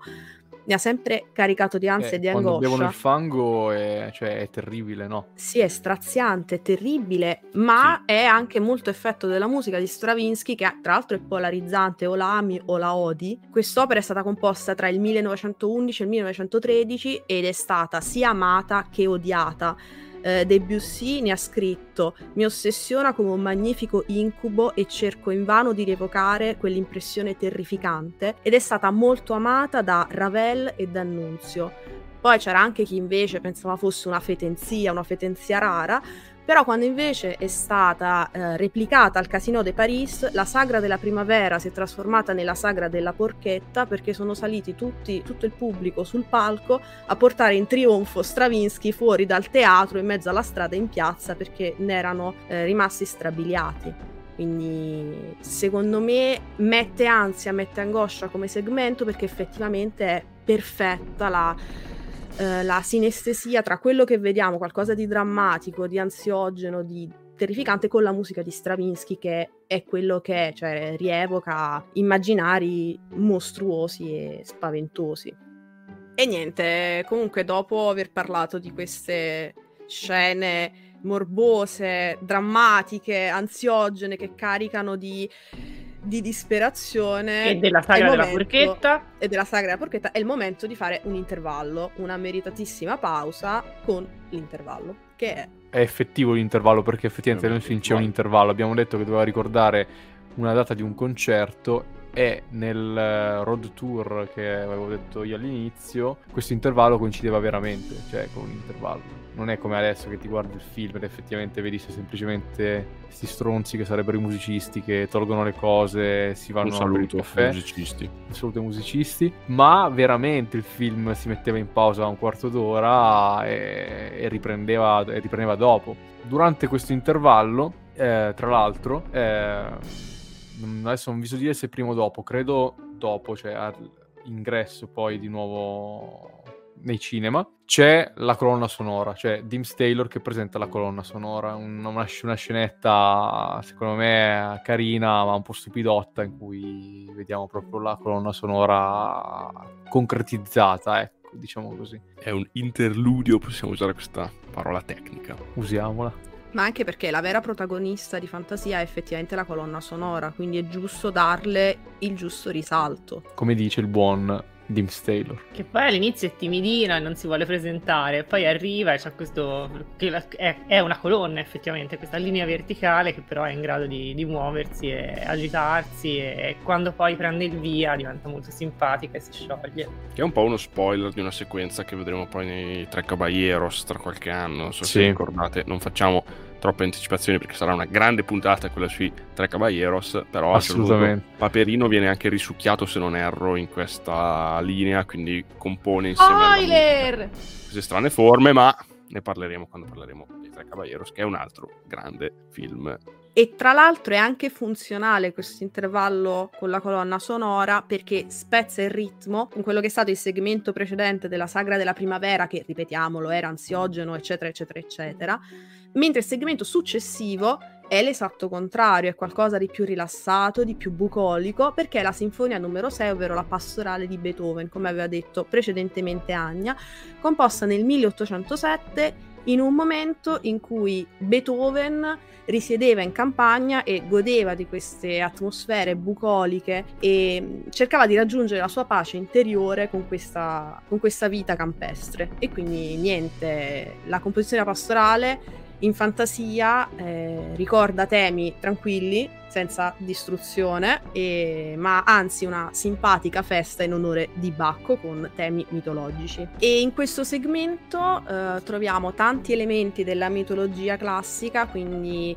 Sauri, Centauri, Bacco ovviamente con il suo simpatico ciucci, ciucciariello, che stanno serenamente a gozzovigliare, ad accoppiarsi, no non si accoppiano direttamente, però sono tutti centauri che ma insomma, allungano le centauri, i centauri sì, sì. si infrascano, eh? Sì, eh. sì palesemente, però fortunatamente non ci è. Eh, riducono l'uomo in cenere. E ci sono cavallini alati che sono molto carini. E soprattutto è anche uno di quei segmenti, e penso l'unico segmento che ha subito una censura. Perché c'è una scena della centaura tutta bella, bionda, che si lima le unghie con una canna di bambù tipo mentre le fa le unghie una saura nera. Ovviamente quella scena non, non, era adeguata ed è stata tolta da mezzo, infatti non si vede da nessun'altra parte. Sì, perché la rappresentazione ricalcava lo stereotipo del servo nero delle, degli anni 30 del cinema americano. E questo segmento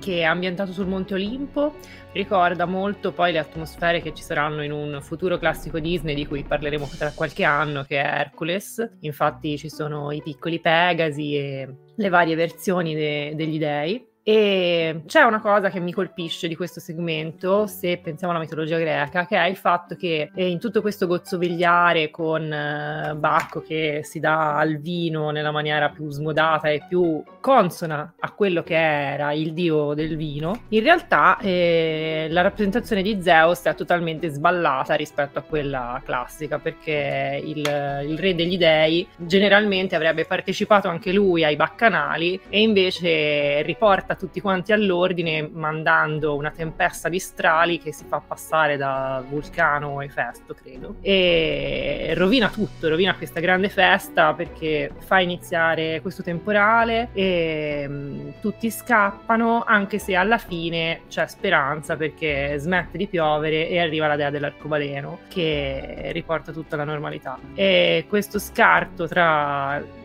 la reale mitologia greca e l'interpretazione Disney che riporta un po' al dio vendicativo cattolico, un po' mi fa storcere il naso, però comunque ritengo questo segmento molto bello, anche e soprattutto per i colori che mm, sono utilizzati in maniera esemplare in quanto per ricreare le atmosfere oniriche dell'Arcadia, un mondo lontano e mistico, ci sono i cieli arancioni e le montagne viola che normalmente non, non vedremo, però si rifà alle rappresentazioni che venivano date anche all'epoca eh, della, dell'arte classica. Tipo i Walt, se non vado errato, non diede indicazioni, fu uno dei pochissimi casi, forse l'unico in no, cui... l'unico non... caso. L'unico Walt vero Disney che non... dava sempre indicazioni molto precise sull'uso del colore. Questo è l'unico caso in cui invece lasciò piena libertà. E si sono sfogati, direi. Meraviglioso. Secondo me, nel senso, cioè, se pensiamo poi ai film più psichedelici come il già citato I Tre Caballeros, cioè lì è proprio ancora di più, ma perché vabbè, lì sì. voleva farlo così. In questo caso gli ha dato piena libertà, ne hanno approfittato, è venuto bene. A me è piaciuta molto questa sezione in realtà, questa sequenza. È la mia seconda preferita perché ho apprezzato molto i colori pastello e poi, come diceva Agna prima, nel, nel mettere appunto Hercules hanno citato molto spesso, sono ispirati a vari personaggi, c'è il Monte Olimpo, la, la sequenza con l'apparizione del Monte Olimpo è quasi ripresa in maniera pedissequa nel, eh, in Hercules nel 97, anche l'apparizione di Zeus tra, i, tra le nubi mentre sposta le nuvole è ripresa anche lì, c'è una scena identica in Hercules e anche i Pegasi come diceva sempre Agna ma mm, una delle cose eh, più belle oltre i vari, vari ritmi, i vari personaggi che si, che si dipanano nella, nella, sequenza che sono molto particolari, molti, molto curiosi l'unica cosa che potrei aggiungere è fare l'ultimo riferimento a Kingdom Hearts così poi vi lascio in pace è che il mondo di Kingdom Hearts ispirato alla sequenza pastorale è uno dei più belli secondo me del, dell'universo di Kingdom Hearts, anche di altri giochi, non solo di, di Kingdom Hearts 3D. E una delle particolarità del mondo è che non ci sono parole, non, non si parla mai in questo, in questo mondo non ci sono sequenze in cui i personaggi parlano, c'è solo musica. Anche quando ci si sposta, quando si salta, addirittura durante i combattimenti, tutti i suoni sono assorbiti da strumenti musicali. E quindi questo è un grande omaggio a fantasia, alla simbiosi tra, che c'è tra musica e scena e, e animazione, in questo caso uh, scene animate tramite computer grafica nei videogiochi e secondo me è, una, è stato un, un, omaggio molto sentito e apprezzato. Eh, la cosa curiosa è che vengono rappresentati anche vari altri personaggi, c'è Dioniso, Bacco, secondo in base alla cultura di riferimento eh, se è greco o romana, ma secondo me potrebbe essere anche una spiegazione per la quale Zeus è così arrabbiato può essere l'interpretazione base che vede Zeus come il dio che riporta la quiete e la pace, sono tra i pascoli divini, tra questi meravigliosi pascoli che abbiamo visto poco fa, oppure Zeus potrebbe essere arrabbiato per essere stato escluso dal, dal party, dal, dal baccanale di, di Bacco, Dioniso, perché effettivamente Zeus nella mitologia è un dio molto vendicativo che deve essere continuamente omaggiato, deve ottenere dei, dei sacrifici per essere soddisfatto, quindi eh, potrebbe essere una punizione divina, ma non perché non, non, possono fare bordello, non possono fare casino. Dioniso, che tra l'altro Dioniso ha una rappresentazione più eccentrica e, e, diciamo caricaturale del dio, il dio greco era molto diverso da quello rappresentato dalle Disney. In realtà si discostano spesso dalla, dalla mitologia originale e quindi potrebbe semplicemente un dio arrabbiato perché come mi avete escluso da, questi, da questo baccanale stupendo dove tutti si divertono, tutti ballano, tutti fanno il tutti fanno il bello e il cattivo tempo, allora io vi punisco e poi in maniera anche un po' edonistica a un certo punto si ritira sulla sua nuvola, va a dormire e quindi se ne frega un po' tutto quello che ha combinato, tutto il macello che ha combinato, ciò si può ricollegare alla natura di Zeus. Quindi io cerco sempre di, di salvare il salvabile quando faccio le interpretazioni, quando vedo delle contraddizioni in opere che mi piacciono. Ma in realtà ci sta perché Zeus è capriccioso di natura e lo dimostra in pieno. La tua analisi secondo me è... ci sta in pieno Anto. A me poi ha sempre fatto molto ridere lui che si mette a dormire e ogni tanto si trova un fulmine, una saetta dietro alla schiena e la butta giù pure annoiato perché dice basta, mi sono, mi sono scocciato, vuole solo dormire a quel punto. Entra, fa casino e poi se ne va a dormire. È un grande. E quindi adesso possiamo passare alla danza delle ore, il momento che Ginevra aspettava più di tutti dall'inizio di questo podcast. Vabbè, sì, perché è un segmento meraviglioso, a me piace tantissimo. Ed è tratto da appunto la danza delle ore di Amilcare Ponchielli del 1874, che è un segmento della Gioconda. In pratica, in questo balletto, ambientato durante un ricevimento all'Acadoro, che è un palazzo di Venezia, ehm, c'è Alvise Badoero, che è un inquisitore di Stato, per intrattenere gli ospiti organizza questo balletto. Perché si chiama Danza delle Ore? Perché ci sono 12 ballerine in cerchio che rappresentano ovviamente i 12 numeri dell'orologio e al centro ci sono due ballerini che rappresentano ballerini maschi che rappresentano le lancette dell'orologio. Quest'idea carina delle ballerine e dei ballerini rappresentanti l'orologio è venuta al librettista Arrigo Boito. Di che Niente parla? poco di meno. È il celeberrimo. La bellezza di questo segmento che in fantasia non riguarda le ore, bensì le fasi della giornata, è che sono protagonisti quattro animali del regno animale che sono, per quanto mi riguarda, i quattro animali più goffi e legnosi del regno animale, resi però in un modo fantastico da, dagli animatori. Cioè, comunque, vedere un coccodrillo che è un coccodrillo, riuscire a ballare in modo così fluido ma credibile è, è meraviglioso. Sono coccodrilli, ippopotami, struzzi e eh, me ne manca uno all'appello, elefanti e dovrebbero essere goffissimi e invece sono leggiadri e maestosi. Sono effettivamente dei funny animals, no? Cioè, uno dei cavalli di battaglia de- degli studi Disney. Ed abbiamo visto dinosauri veri, abbiamo visto eh, fiori, pesci, finalmente vediamo i nostri funny animals. Tra l'altro questa, mh, questo segmento utilizza appunto la danza delle ore di cui ora Ginevra ci ha mirabilmente tracciato la storiografia, già utilizzata però da, da Walt in una Silly Symphony, Springtime, che è eh, la Silly Symphony che forse avete in mente con i fiorellini in bianco e nero, con i fiorellini che danzano, e tra le varie canzoni insomma viene usata anche, canzoni, sinfonie, viene usata anche questa. Tra l'altro è la Silly Symphony, se non erro, che guardano i cuccioli di Pongo e Peggy nella carica dei 101 quando sono chiusi nella casa di Crudelia Demon e Orazio e Gasperi li guardano a vista. Ma non spoileriamo uno dei grandi classici Disney di cui parleremo tra qualche mese. E I coccodrilli o alligatori? In realtà non sono sicura sulla loro Alligatori, credo, perché il capo si chiama Ben Alligator.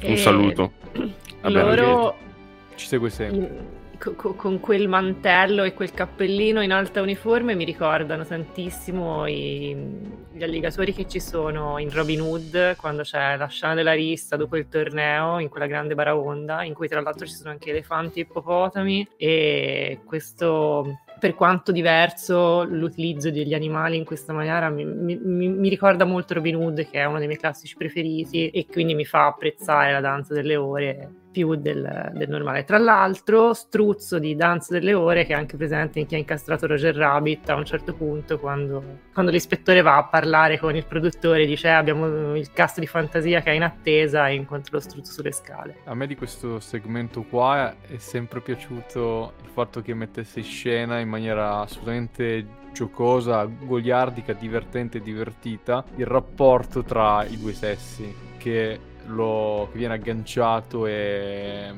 diciamo reso metafora di quello tra la preda e il predatore. Mi ha sempre fatto ridere che ci sia l'alligatore innamorato dell'ippopotama e che l'ippopotama diciamo è un po' spaventata perché chiaramente di solito gli alligatori comunque predano eh, gli ippopotami, gli struzzi, gli elefanti insomma e que- questa cosa qua insomma mi ha sempre fatto ridere sicuramente il segmento più esilarante, più scanzonato di fantasia cioè quello che si prende sicuramente meno sul serio. Eh sì, effettivamente ci sta e soprattutto è bello il contrasto tra questo ultimo questo penultimo segmento in cui c'è la canzonatura e la parte comica data dalla danza dell'ippopotamo e di questi animali goffi come ha descritto perfettamente Ginevra, contrapposto con quello che arriva dopo perché dopo arriva la scena forse più forte che tutti ricordiamo e che ha popolato gli incubi della maggior parte dei bambini ma anche degli adulti che è il Cernabog sul Monte Calvo. Eh, questo è il mio segmento preferito. È secondo me una delle scene più suggestive, più cupe del cinema Disney. Sicuramente qua siamo in territori pienamente horror.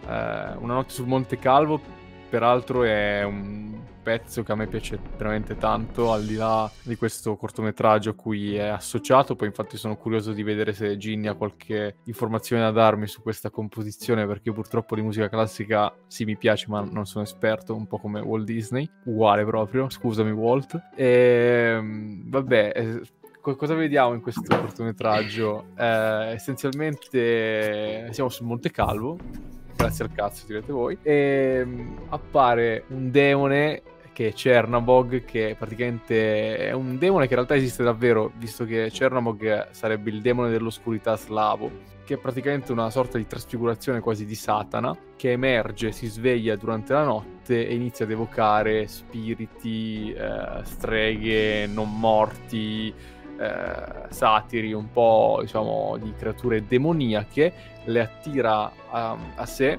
in una sorta di orgia di sabba demoniaco tutte queste entità malefiche, oscure, tetre danzano insieme. A me, tra l'altro, ha sempre fatto specie una cosa che fa Cernabog, ossia che lui, il dio supremo in questa situazione, perché addirittura lo vediamo creare delle, dei, dei mostriciattoli, delle fiamme, eccetera, e poi eh, ucciderle subito dopo. Le butta, le butta giù come se fossero dei granelli di polvere, non gli, non gli, interessa niente, lui può creare e distruggere, qua secondo me infatti eh, è per questo che anche questo segmento è molto fatalista e spirituale, tra le altre cose. E contro questa forza oscura, contro questa veramente entità inesorabile, inarrestabile, malefica, eccetera, cosa può fare l'uomo? Qual è l'unico modo in cui si può sperare di contrastarlo? Aspettare che arrivi l'alba intanto pregare.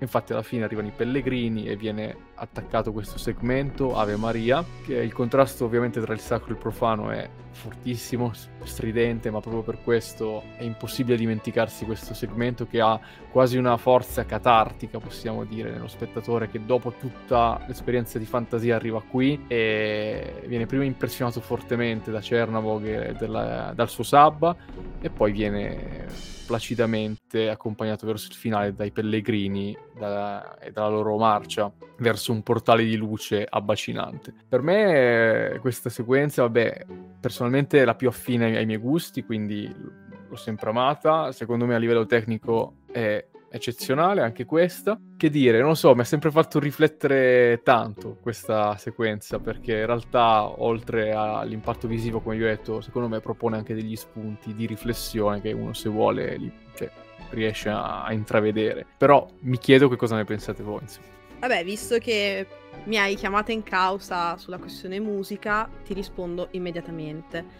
Eh, una notte sul Monte Calvo si rifà a una composizione di Modes Petrovich Mussorgsky del 1867. Se il nome non si pronuncia così, chiedo scusa agli amici russi. Come ha detto Mattia, com- riguarda un sabba di streghe ed è, mh, mm, raccoglie elementi, l'opera di Mussorgsky raccoglie elementi dal folklore russo, raccolto soprattutto magari delle, nei lavori di Gogol, e l'ha intitolato La notte di San Giovanni sul Monte Calvo. Perché di San Giovanni? Innanzitutto perché eh, la, mh, mm, è la, una festa che corrisponde al solstizio d'estate. Mussorgsky ha completato la composizione dell'opera esattamente il 23 giugno del 1867, che è la vigilia della festa di Ivan Kupala, che è appunto um, il solstizio d'estate, che è tuttora una festa sentita eh, in, in, Ucraina e in Russia, solo che adesso ovviamente non si fanno più questi baccanali con fuochi, eccetera, eccetera ma è rimasta la tradizione dei ragazzi di fare tipo gavettoni, di lanciare secchiate d'acqua alle persone così per festeggiare il solstizio d'estate. Eh, un'altra cosa in, secondo me interessante è che per quanto sia di Mussorgsky la composizione, tra l'altro poverino, lui non ha mai potuto vedere eseguita in vita la sua opera perché è morto prima della prima esecuzione, è più famosa la variante di Rimsky-Korsakov che tra l'altro è la versione utilizzata da Disney all'inizio, poi è stata eh, ripristinata quella di Mussorgsky, però quella usata per la prima volta è la variante di Rimsky-Korsakov penso si pronuncino così. Sono abbastanza convinta. Tra l'altro, io per curiosità ero andata a cercarmi il Monte Calvo per vedere se esiste davvero, ed esiste davvero. Ed è un monte in Ucraina, il cui nome è Lisa Ora, che significa letteralmente Monte Calvo o Monte Sterile, perché sulla cima della collinetta del monte è pelato, non ha alberi, non ha niente, quindi è esiste davvero ed è lì, tra l'altro, si diceva che un tempo le streghe ci facessero i sabba e da là sono nate un sacco di leggende che poi si ritorna al folklore russo ed ucraino raccolto da Gogol. Spero di aver soddisfatto la tua curiosità, Mattia. L'ha soddisfatta e ti rinnovo anche io buonasera che mi hai rinnovato tu all'inizio del podcast, tra l'altro. Che educato.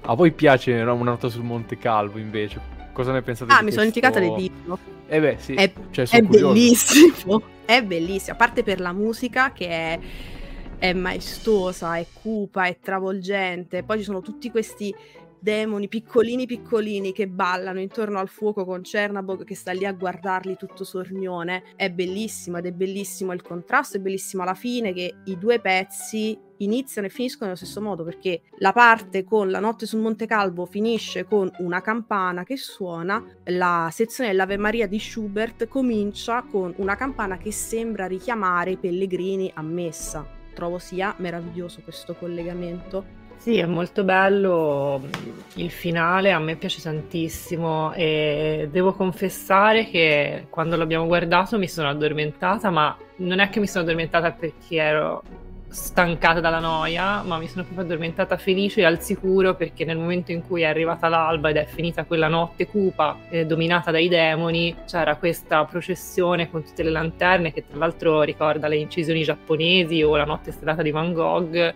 E in, in tutto questo nel nel ruolo salvifico della musica che ci riporta alla realtà, che ci sconvolge prima e che ci, ci, accoglie, ci abbraccia con questa sequenza finale in cui torna la luce e mi sono proprio sentita meglio. E forse la potenza di, di questo film in musica è proprio questa è, qual è il senso se dobbiamo andarlo a cercare considerato anche quello che dice Mattia, che è un film in cui c'è molta spiritualità, la mia personale interpretazione che provo a voler dare mia, nel mio piccolo, nella mia umiltà, è questo.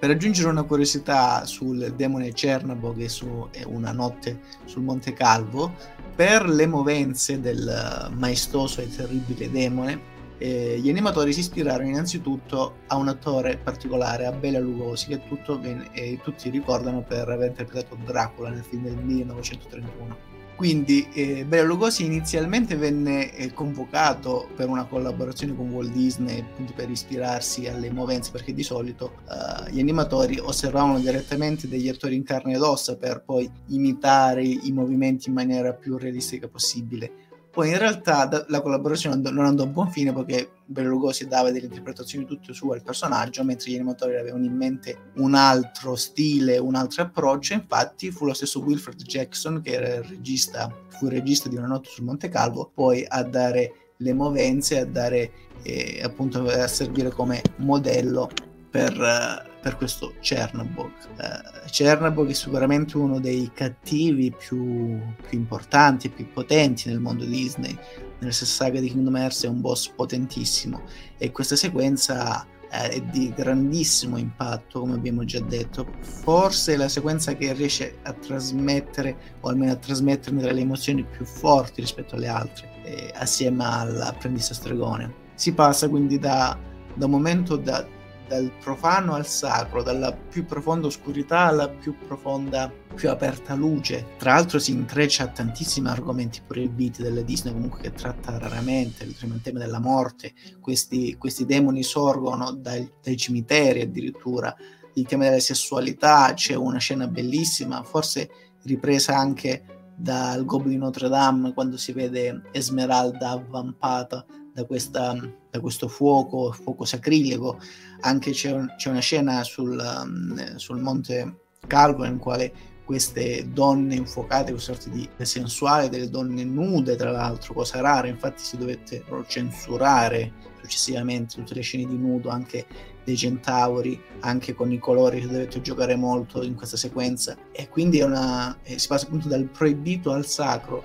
Le, le figure che appaiono in seguito invece sono tutte coperte. La cosa particolare è che sì c'è il fatalismo, c'è la crudeltà, c'è la creazione e la distruzione maligna in Chernobyl, ma dall'altro c'è una forte nota di speranza nel fatto che tutta questa malvagità, tutta questa oscurità più profonda se letta in maniera cristiana, viene spazzata via dal semplice rintocco di una campana.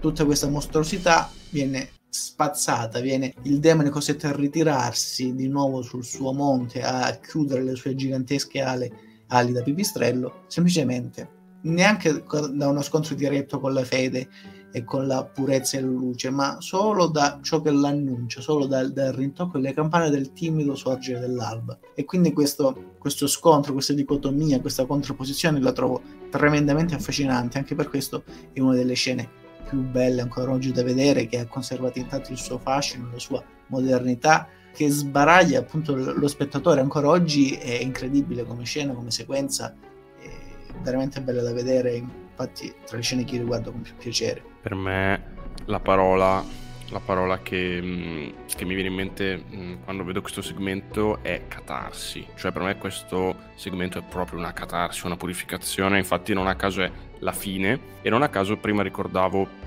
questa faccenda degli odori che Walt avrebbe voluto inserire nella proiezione, ecco, sarebbe voluto finire con l'incenso questo segmento e l'incenso è eh, effettivamente l'odore della, della purificazione, della purezza, proprio perché c'è un gioco dei contrasti così forte, un gioco degli estremi così forti in quest'ultimo segmento che avete già adesso eviscerato benissimo, che alla fine ti lascia senza fiato. Finisci, senti le campane, vedi la processione che rilassa un po' tutta la tensione drammatica che c'è stata e tiri il fiato. E allora forse non solo finisce questo segmento, ma finisce tutto il film che a mio avviso è una folle ubriacatura di bellezza, un'ubriacatura che si conclude in maniera così potente, così spaventosa, così drammatica, in un finale da brividi. Volevo tra l'altro aggiungere, visto che abbiamo dato nozioni su ogni brano che ha ispirato insomma va- i vari segmenti, il brano Ave Maria di Schubert del 1825 in realtà ehm, il suo nome originale è Ellen's Dritter Gesang, che sarebbe la terza canzone di Ellen, ed è ispirata al poema The Lady of the Lake di Walter Scott. Il nome Ave Maria è stato è ricordato così perché il brano inizia con Ave Maria, proprio le parole Ave Maria, però in realtà non c'entra una ceppa l'Ave Maria. È un pezzo molto suggestivo e toccante a mio, a mio parere, molto tenero, comunque dolce come ben si confà al tema e, e all'atmosfera. Ma inizialmente non sarebbe dovuto essere il vero finale di fantasia. Prima abbiamo citato il Chiaro di Luna di Debussy, che solo che poi alla fine è stato tagliato sia per motivi di minutaggio eccessivo, perché comunque senza questo frammento fantasia dura tipo poco più di due ore e um, l'idea di questo frammento sarebbe dovuto essere un airone che vola sulle note del chiaro di luna di Debussy. E non mi ricordo chi mi pare Mattia prima aveva detto che Fantasia sarebbe dovuto essere un progetto um, che si modifica nel tempo cioè ogni due o tre anni i segmenti si sarebbero dovuti sarebbero dovuti essere sostituiti da altri frammenti con altre musiche. Poi, per motivi che magari qualcuno dopo vuole approfondire, così non è stato, così non è andata. Però sono rimaste testimonianze di quelli che sarebbero dovuti essere alcuni dei segmenti. Per esempio, c'è um, Invito alla danza di von Weber che dovrebbe essere un rondò su uno dei puledri alati che si era visto nella, nella pastorale. Doveva essere lui il protagonista di questo, di questo corto in cui andava allegramente a scoprire il mondo e a farsi tanti amichetti. Oppure Adventures in a uh, Preambulator di Alden Carpenter su un neonato che viene al mondo e scopre il mondo dai suoi occhi, quindi ogni cosa è filtrata dagli occhi di un infante. O se no c'è anche un brano di Chopin eh, che è sempre un balletto con i bimbi ma soprattutto sarebbe dovuta essere la cavalcata delle Valchirie, che però è stata falciata in quanto celebre brano preferito di Hitler, e quindi non, assolutamente non si poteva mai usare una cosa del genere. Il cigno di Tuonela di Sibelius, che tra l'altro se qualcuno è andato a Helsinki sicuramente si sarà trovato a vedere il parco Sibelius con il monumento che è meraviglioso, sembra quasi un organo stupendo, perché questo è un compositore, l'orgoglio finlandese, che ha composto questo brano nel 1895. Um, ispirandosi al volume finnico del Kalevala, che se qualcuno più attento magari gli, gli risuona come nome, è perché Don Rosa eh, ha scritto una storia, Paperino e la ricerca di Kalevala del 2001, in cui Paperone, Paperino e nipotini vanno alla ricerca di questo Sampo, che è questa macina che girando fabbrica oro e quindi ovviamente chi non vorrebbe una cosa del genere, solo che poi in realtà eh, a parte un omaggio a questo poema finnico meraviglioso, e, e, niente, ci sono scene molto commoventi con Paperone che deve fare scelte difficili, ci sono scene divertenti con Paperino che ride in faccia alla morte, eccetera, eccetera, eccetera. Leggetevela, è molto bella. E infine c'è Svanda il pifferaio di Weinberger, che qualcuno magari la conosce perché è la classica musica che in America mh, mm, utilizzano per le parate militari e riprende la storia di... Uh, di questo pifferaio Svanda che finisce, al, che finisce all'inferno e il diavolo gli promette la libertà se Svanda fosse riuscito a batterlo a carte. Ci riesce grazie al suo amico Bobinski, che è un noto baro, e quindi sono riusciti a fregare il diavolo e, e niente, barando, insomma, barando e giocando, Svanda se la cava, però ecco, eh, niente da fare, questi segmenti sono destinati a essere inutilizzati. Il Claire de Lune di Debussy tornerà, se non vado errato, perlomeno la, eh, il riciclo dell'animazione in uno dei prossimi classici, in un package film, ma non sveliamo quale perché sarà una delle prossimissime puntate. Però potete scriverci a Vent'anni Paperoni per eh, indovinare se lo sapete e continuate ad ascoltarci. Insomma, per concludere questo podcast che più o meno durerà quanto Fantasia stesso. Allora, Fantasia alla fine fu un fallimento o fu un successo? Ecco, diciamo che rispondere a questa domanda non è banalissimo perché nei primi mesi Fantasia non guadagnò molto e anzi andò rapidamente in perdita non riuscì nemmeno a pareggiare le esorbitanti spese di produzione. Dunque sotto un punto di vista economico perlomeno all'inizio non fu un successo anzi fu un conclamato flop. Il film però iniziò a ricevere delle recensioni positive e addirittura entusiaste da parte di molti critici cinematografici. Alcuni invece lo affossarono abbastanza, eh, sconcertati da questa, diciamo,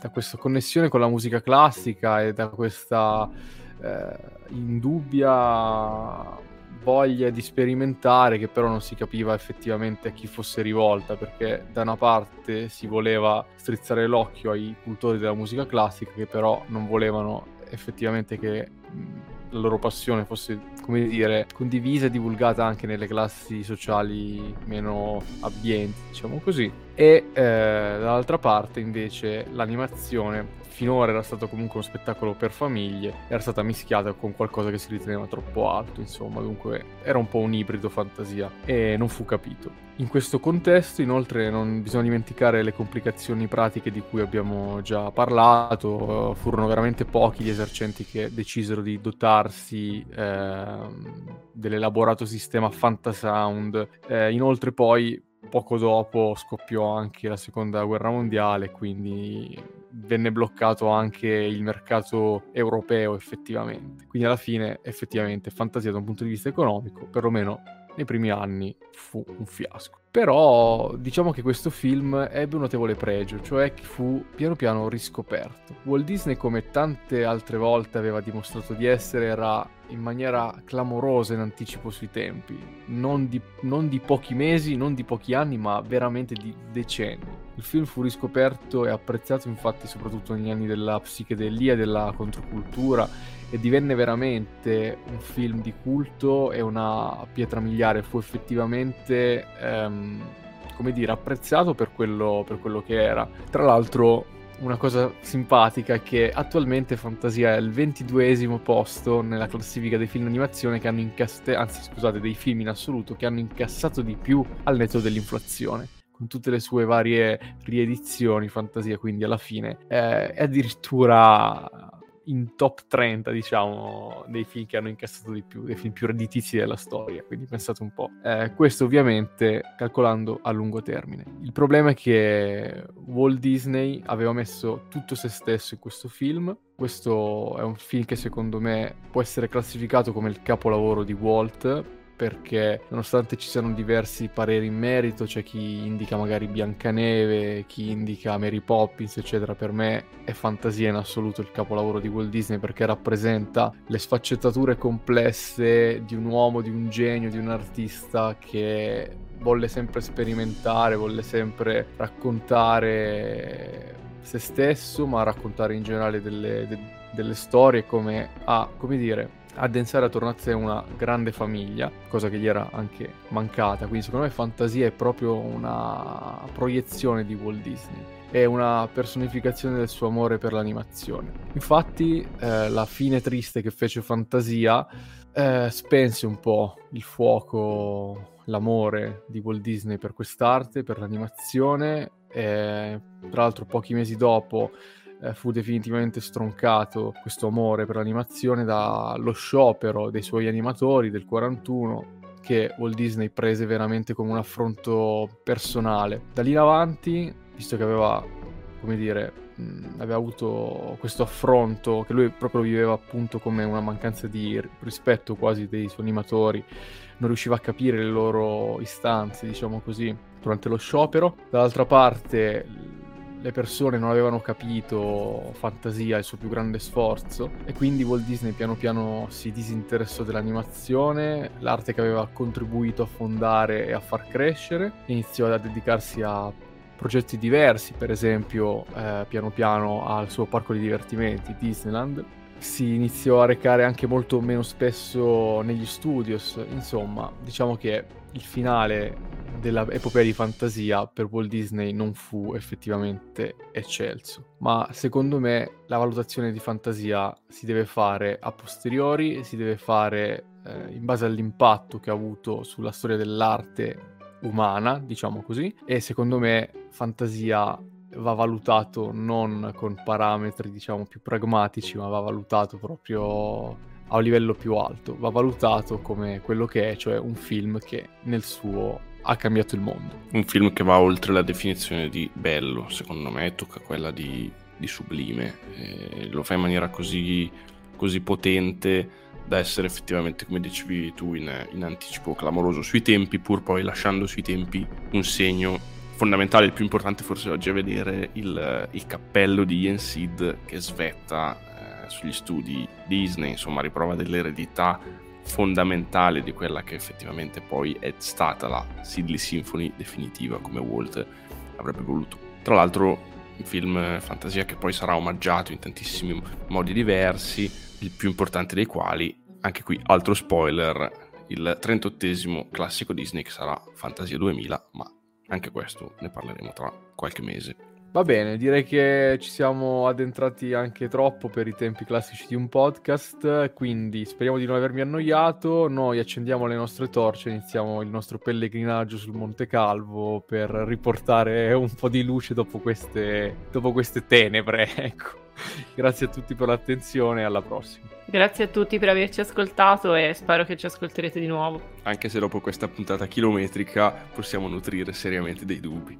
Ciao ragazzi, grazie. Non mi dilungherò, mi limito a dire grazie per averci ascoltati e buonanotte, buongiorno o quello che è, insomma, saluti. Ringrazio anche io per, per averci ascoltato, per aver prestato orecchio alle mie stupidaggini e per aver volato con noi nella fantasia di Walt, nella fantasia di tutti gli spettatori. Ma noi continueremo a volare nel prossimo podcast sulle ali di un famoso elefante, sul prossimo classico Disney a cui dedicheremo la puntata di Ricci e Spiccia, cioè Dumbo l'elefante volante, quindi non perdetelo, ciao alla prossima.